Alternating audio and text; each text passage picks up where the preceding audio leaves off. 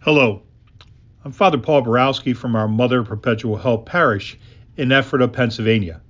Today is the Feast of the Holy Family. When the days were completed for their purification according to the law of Moses, they took him up to Jerusalem to present him to the Lord, just as it is written in the law of the Lord. Every male that opens the womb shall be consecrated to the Lord, and to offer the sacrifice of a pair of turtle doves or two young pigeons, in accordance with the dictate in the law of the Lord. Now there was a man in Jerusalem whose name was Simeon.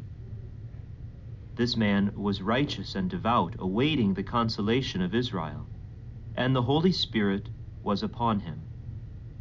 It had been revealed to him by the Holy Spirit that he should not see death before he had seen the Christ of the Lord. He came in the Spirit into the temple. And when the parents brought in the child Jesus to perform the custom of the law in regard to him, he took him into his arms and blessed God, saying, "Now, Master, you may let your servant go in peace according to your word. For my eyes have seen your salvation, which you prepared in sight of all the peoples, a light for revelation to the Gentiles, and glory for your people Israel." The child's father and mother were amazed at what was said about him, and Simeon blessed them, and said to Mary his mother, "Behold, this child is destined for the fall and rise of many in Israel, and to be a sign that will be contradicted. And you yourself a sword will pierce, so that the thoughts of many hearts may be revealed." There was also a prophetess, Anna, the daughter of Phanuel of the tribe of Asher. She was advanced in years, having lived 7 years with her husband after her marriage, and then as a widow until she was 84. She never left the temple, but worshipped night and day with fasting and prayer. And coming forward at that very time, she gave thanks to God and spoke about the child to all who were awaiting the redemption of Jerusalem. When they had fulfilled all the prescriptions of the law of the Lord, they returned to Galilee, to their own town of Nazareth. The child grew and became strong, filled with wisdom, and the favor of God was upon him. The Gospel of the Lord. As the year 2023 draws to a close, many of us are putting the finishing touches on some New Year's resolutions.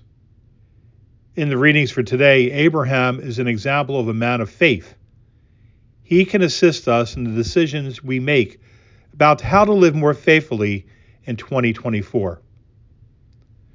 The writer to the Hebrews says that Abraham believed God's promise that he would have an heir, for he thought that one who had made the promise was trustworthy.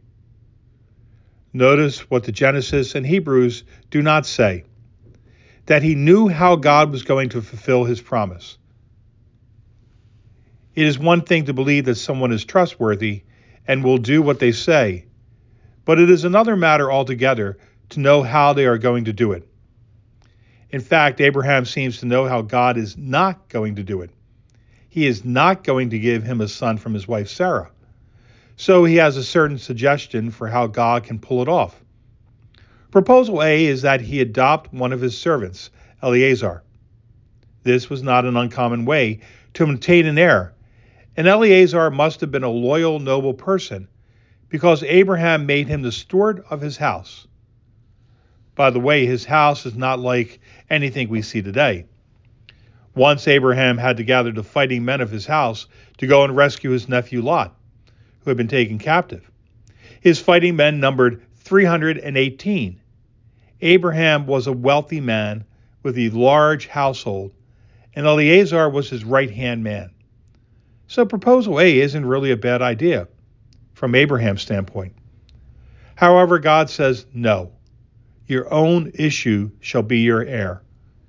He knew God could not give him this heir through Sarah, but at least now he knew that God would fulfill his promise through his own son and not his adopted servant. Abraham believed God. That does not stop Abraham from offering Proposal B. Our Genesis reading for today comes from the 15th and 21st chapters of Genesis. In between those chapters, you can read about Abraham's second proposal. Abraham has a son by one of his slaves. Since it is his own issue, Abraham just knows that God will fulfill his promise through this particular son. Again, God says no. You will have a son through your wife, Sarah. At this, Abraham laughs in God's face. Sarah also laughs. God, you made me a promise and we believe you. However, this way of fulfilling your promise is impossible. Sarah cannot have children. When Sarah becomes pregnant and has a son, Abraham and Sarah are so blown away by it that they remember how they laughed at the prospect and named their son Isaac, which means he who laughs.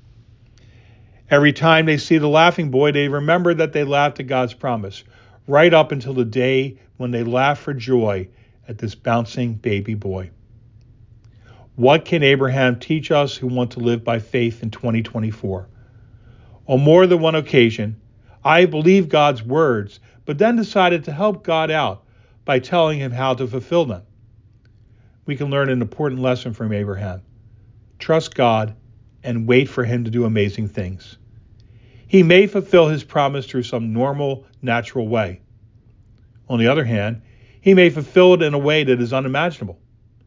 Abraham trusted God from the beginning, but had to learn how to stop telling God how to be God. Perhaps in 2024, we too will learn that God is not only trustworthy, but that his ways are not our ways. May the God who does miracles grant us a happy new year.